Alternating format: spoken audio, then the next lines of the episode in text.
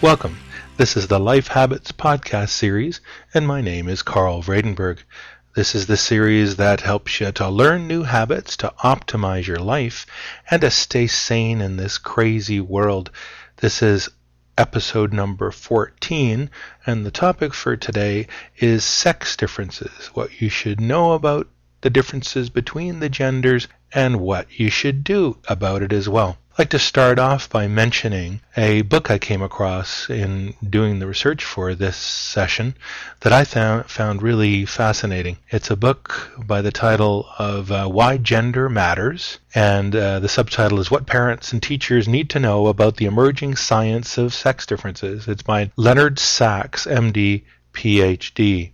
What I thought was interesting about this book is that I formed a lot of my views about uh, 25 years ago on the topic of gender differences, both by what I was taught uh, in my university and graduate school years, as well as on what was the general accepted practice at the time that was all about that we should be aiming for equality, which was an appropriate thing to be looking for as a goal and is still the goal, but also there was an assumption that there were very few differences, of any, between girls and boys and between men and women when it came to the important things in life with regard to the ways in which we conduct ourselves in, in life. And what was interesting was that uh, this book by Leonard Sax, I think, is really insightful in that uh, he goes through and summarizes a lot of the research that's been done, particularly in the last 15 to 20 years, all about differences in brain chemistry, brain structure, other physiological differences between the genders that also manifest themselves in a variety of ways as well. So, really quite fascinating stuff. Now, I, I think he goes a little too far in assuming that um, all of that uh, leads to kinds of outcomes and recommendations that I I wouldn't go quite as far as he does. But I, would highly recommend this book to you to go through and get an idea as to what kinds of interesting insights you can glean from the ways in which the genders really differ.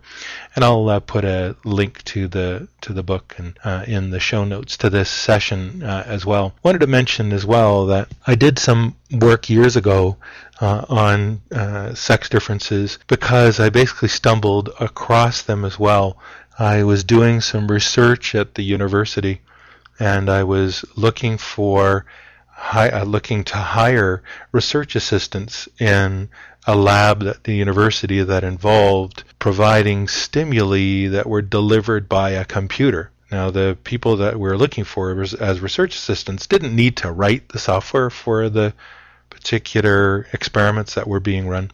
They just needed to know how to uh, run the computer and to welcome uh, participants that were volunteering to be in the studies and carry a, a, particular research protocol through and collect the data appropriately for further analysis later. But what was quite fascinating was that uh, while we put the advertisement out to the general university population, which was roughly 50 50 male and female at the time, we got uh, only male applicants and no female applicants at all, which I thought was really quite striking. And while that wasn't my area of inquiry at university, and I decided to pursue that some more because it seemed at the time that boys and girls and men and women really had sort of this equal shot at certainly dealing with computers at the time because while we weren't talking about traditional sorts of subjects these were relatively new uh, at the time. I mean they hadn't been around for decades and decades and decades but uh, there was an, an, opportunity for really there not to be any gender differences in uh, wanting to do that type of work for example. So we actually um, looked at a variety of different perspectives on that kind of gender uh, difference. And we looked at, well, do men and women approach computers differently? Uh, are women more or less, you know, anxious about uh, using computers, for example, or interested as well?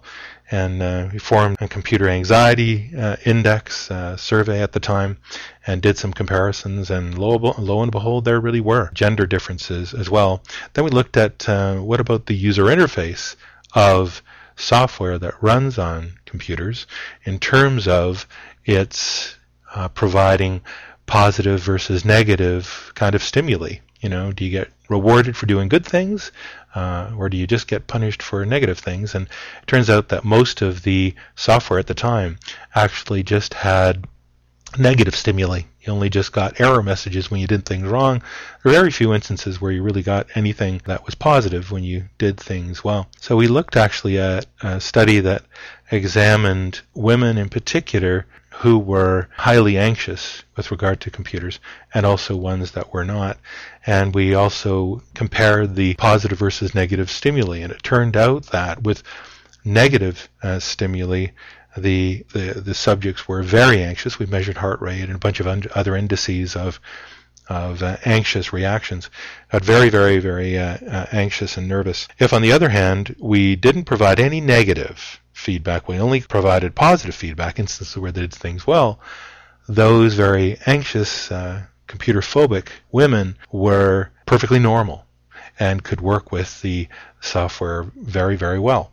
So uh, we did a bunch of other analyses looking at content analyses of advertising to look at the, the gender difference as well, which also showed that there were significant differences. But we also led to a desire to make sure that software was actually designed appropriately and uh, that actually led to a part of my career looking at doing that kind of work over the years uh, since then. So that's gender difference observation that I made fairly early on in my career actually led interestingly into a lot of the work that I've been doing ever since. But again, it was really an observation of differences and then trying to really understand what was behind them and how could we actually reduce those differences, especially if they were troubling or, or somehow limited the availability of a particular gender to be in particular types of jobs.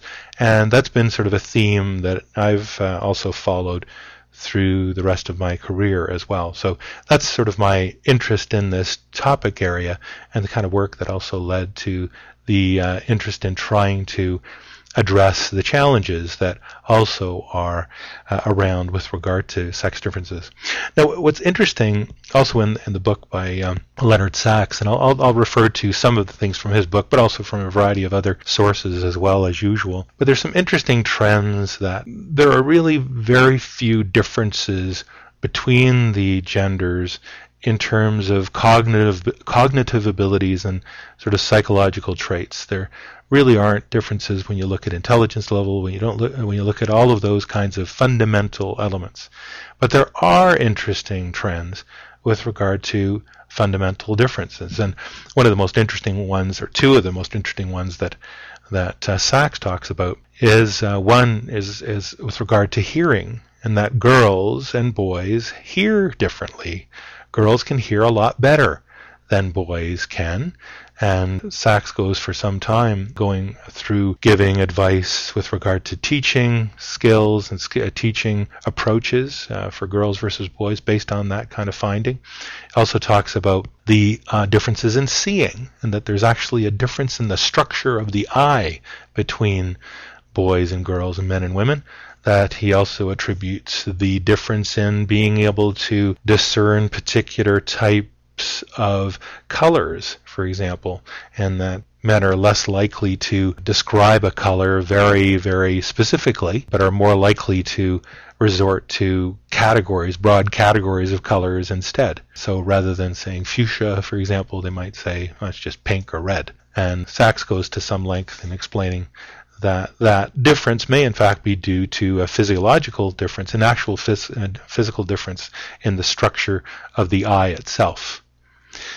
So those are kind of fundamental, interesting differences. And it's what's interesting as well is that the findings between the genders are also gender based and have nothing to do with terms of, of sexual orientation either. So uh, gay men, for example, ha- have the exact same reaction with regard to the hearing differences and the uh, seeing differences as well. And uh, lesbian women do too with regard to women. So it's gender that really is the differentiating factor in terms of these things, and these things are also very physical uh, in terms of different differences. Some really fascinating uh, findings, I won't go into great detail about it uh, in this session, but I advise you to go and read that book. And by the way, I listened to that book because I downloaded it on audible.com. which I would recommend as well.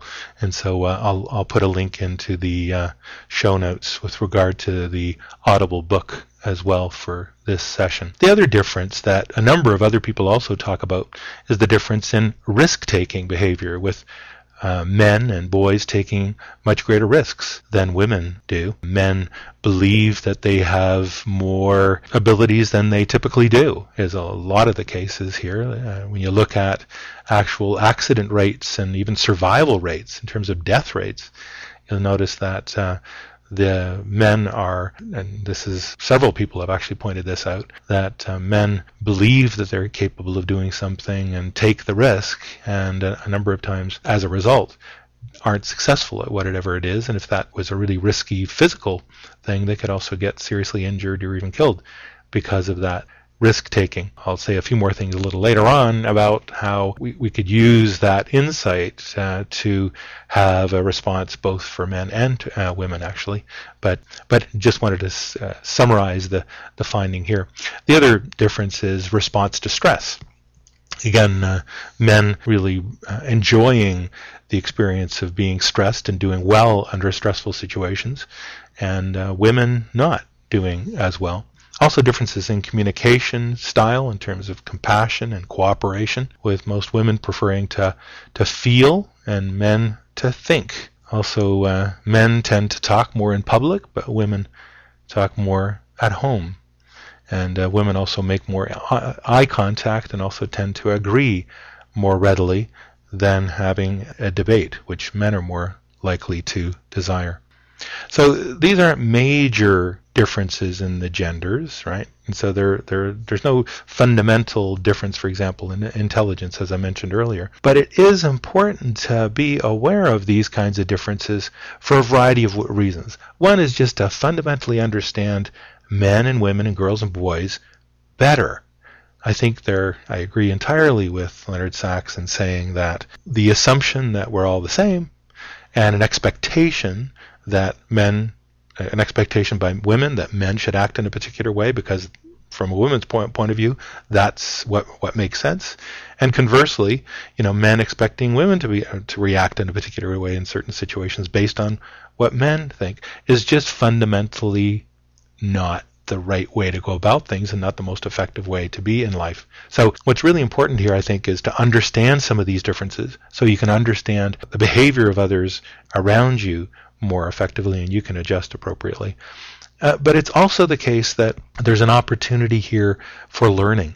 There's an opportunity for even picking up some cross-gender t- sorts of skills and habits so that you can even be more effective. Because in actual fact, men and women each have unique strengths that the other could actually learn from and that's my view. I, I think that uh, Sax's approach is is more of a be aware of the differences and they are hardwired, and you know we shouldn't do anything about them. Was largely his view, other than we should you know separate men and women or girls and boys during school, and a variety of other suggestions that he has, and many of which are fine. But I I tend to believe more strongly in the view that we can also change and that we have an ability to really realize that we are the way we are in terms of our gender, but that we also have the ability to be insightful about the ways in which the other gender may approach particular problems and be able to be even that much more effective at it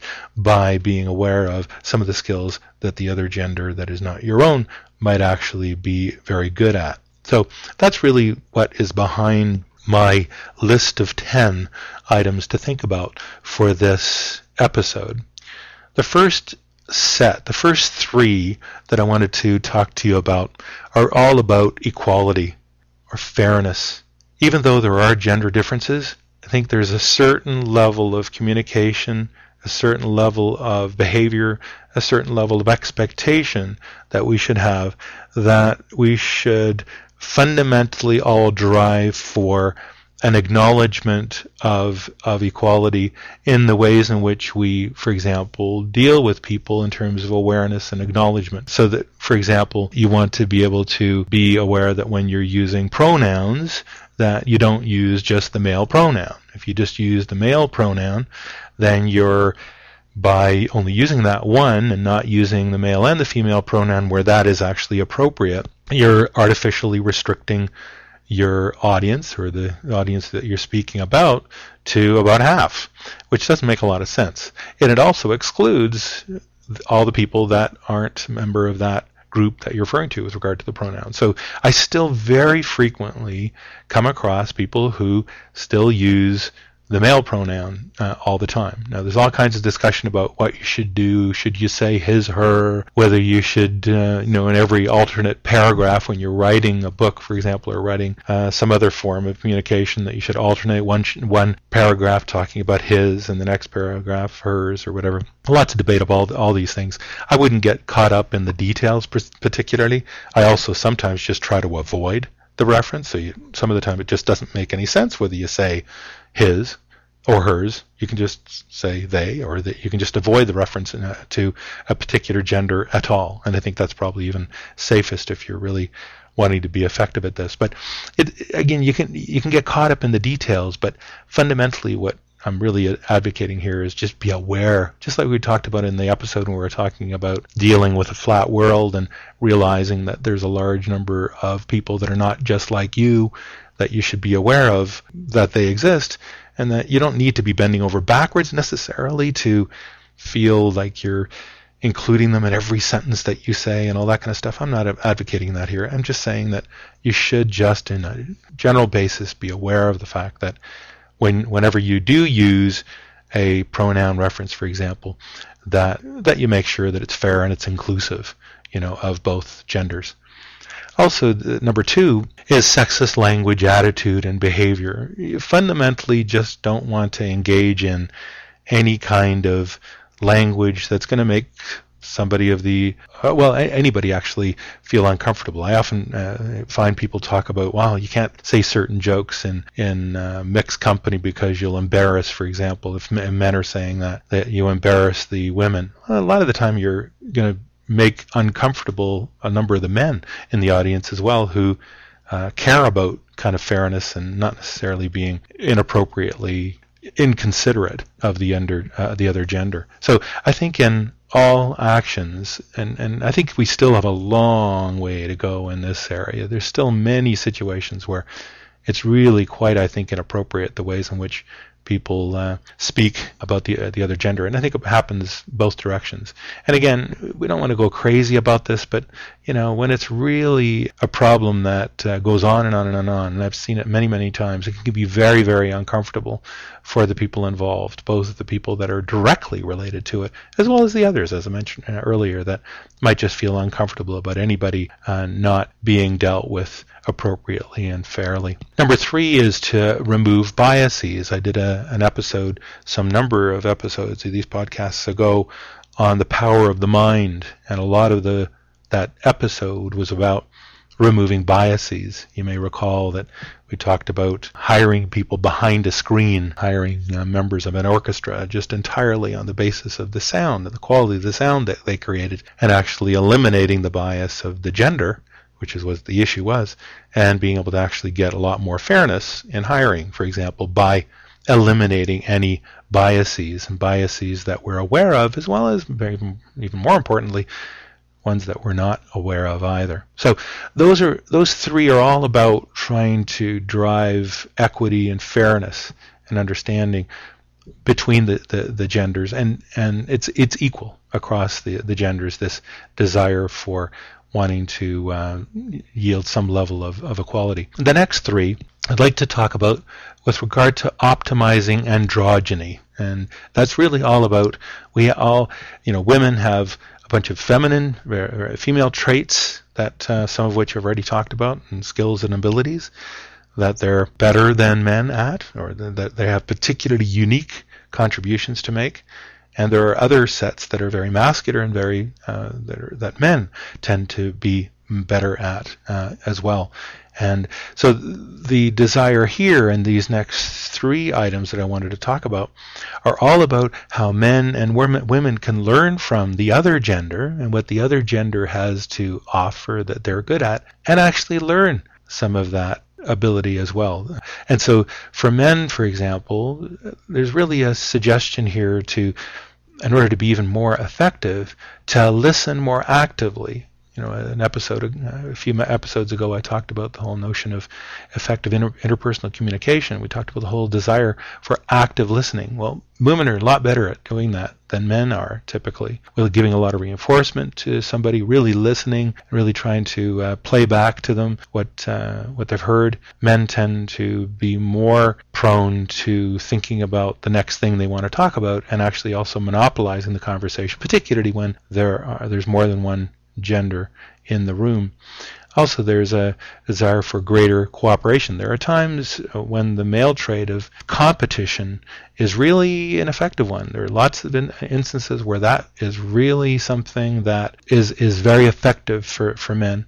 But there are other times when the overall approach to cooperation as well as overall compassion for uh, others is really the thing, again, that women are typically better at, that men may want to try to foster as well. It won't come as naturally necessarily. It will to some men, um, but others it may be more uh, difficult.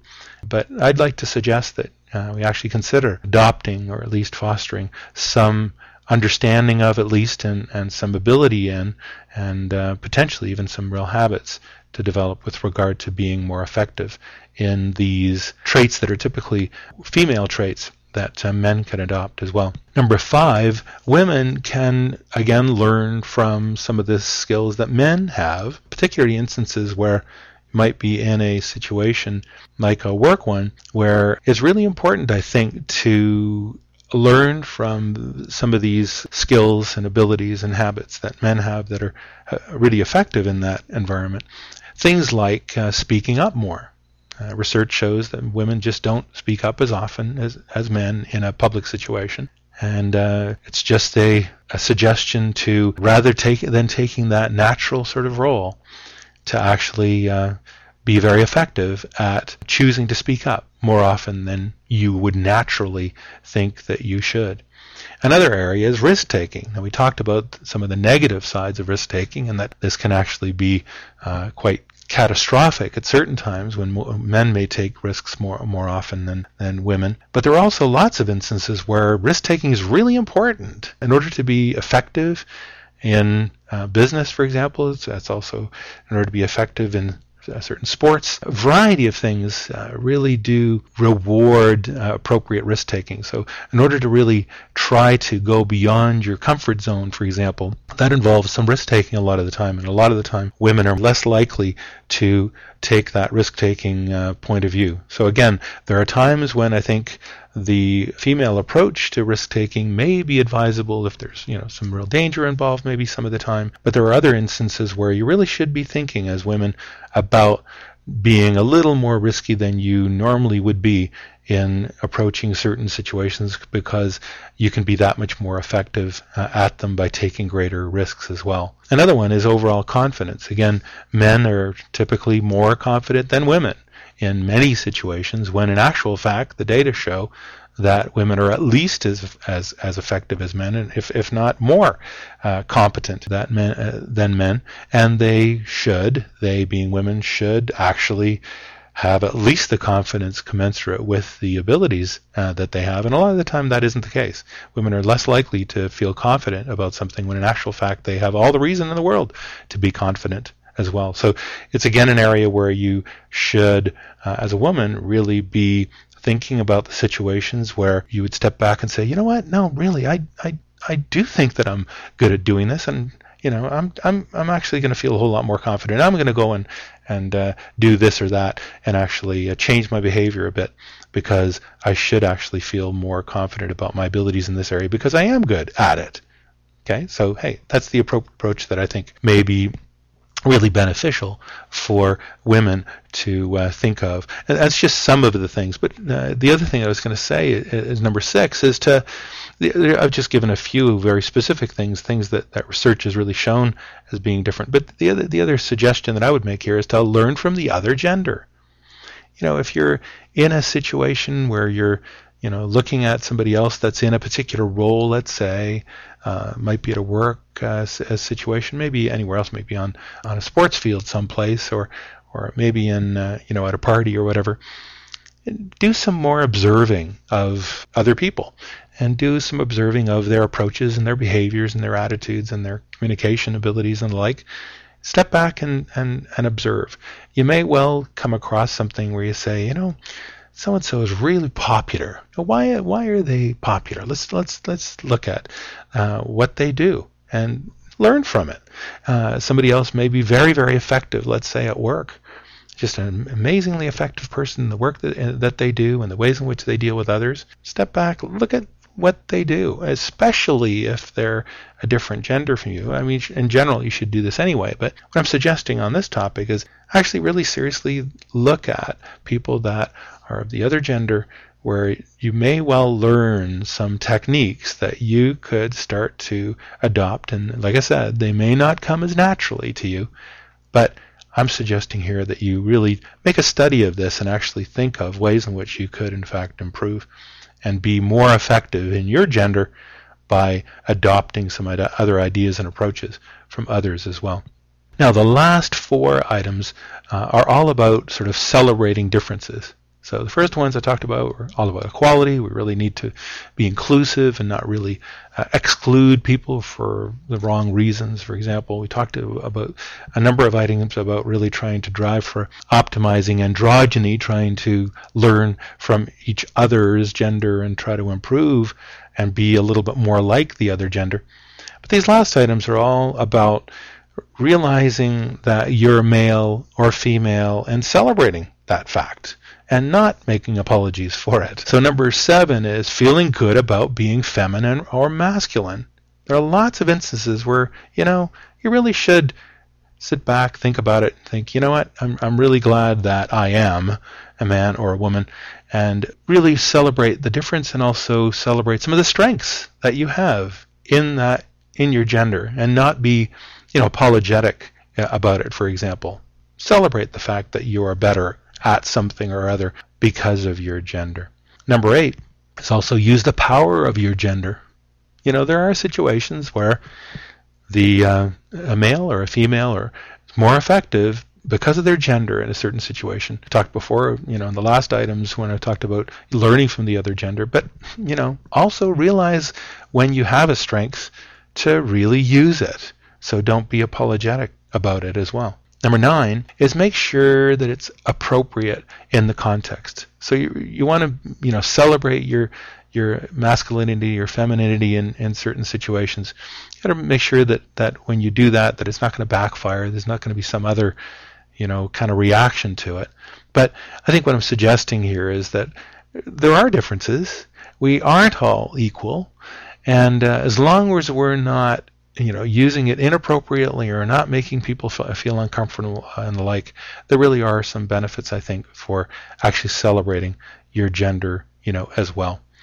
And number 10 is nobody is perfect on this topic, right? And mistakes will happen. You know, there are probably more instances where there are is a lack of knowledge uh, between men and women about the, their approaches to topics that I think are pervasive. And I think it's probably more so than you ever realize of the number of times when men and women are thinking like they're perceiving something the same way when they're diametrically opposite in their understanding and their approaches to things. I think there's that's probably more often, you know, the norm. But I think that there are instances as a result as well that as you start to try to make any changes in the ways in which you do this, like trying to be more inclusive and equal in your treatment of the genders and things like pronoun references, as I mentioned, or in really trying to learn from the other gender and trying to you know, optimize androgyny or trying to celebrate your your gender uh, differences. In a lot of these cases, when you're just really trying some of these things out and you're breaking the mold, breaking with the ways in which you've done this stuff before, you could in fact be, you know, making some mistakes if you honestly are trying to improve by doing the things that I'm suggesting here. That's perfectly fine. That's to be expected. As I've said many times before, the whole notion of learning new skills and trying to hone them into habits. And the only way they become habits is if you've done them over and over and over and over again. The early stages of learning a skill also needs practice. And what makes you really effective at uh, practicing is also knowing when you've made mistakes and learning from those mistakes. So the early stages are practice, practice, try something, you know, the risk taking, try it, try to do things a little differently. And then also after a while, you're going to start to develop this really into a into a skill. And then uh, over even a longer period of time, it's going to become second nature to you in that you're going to have a habit.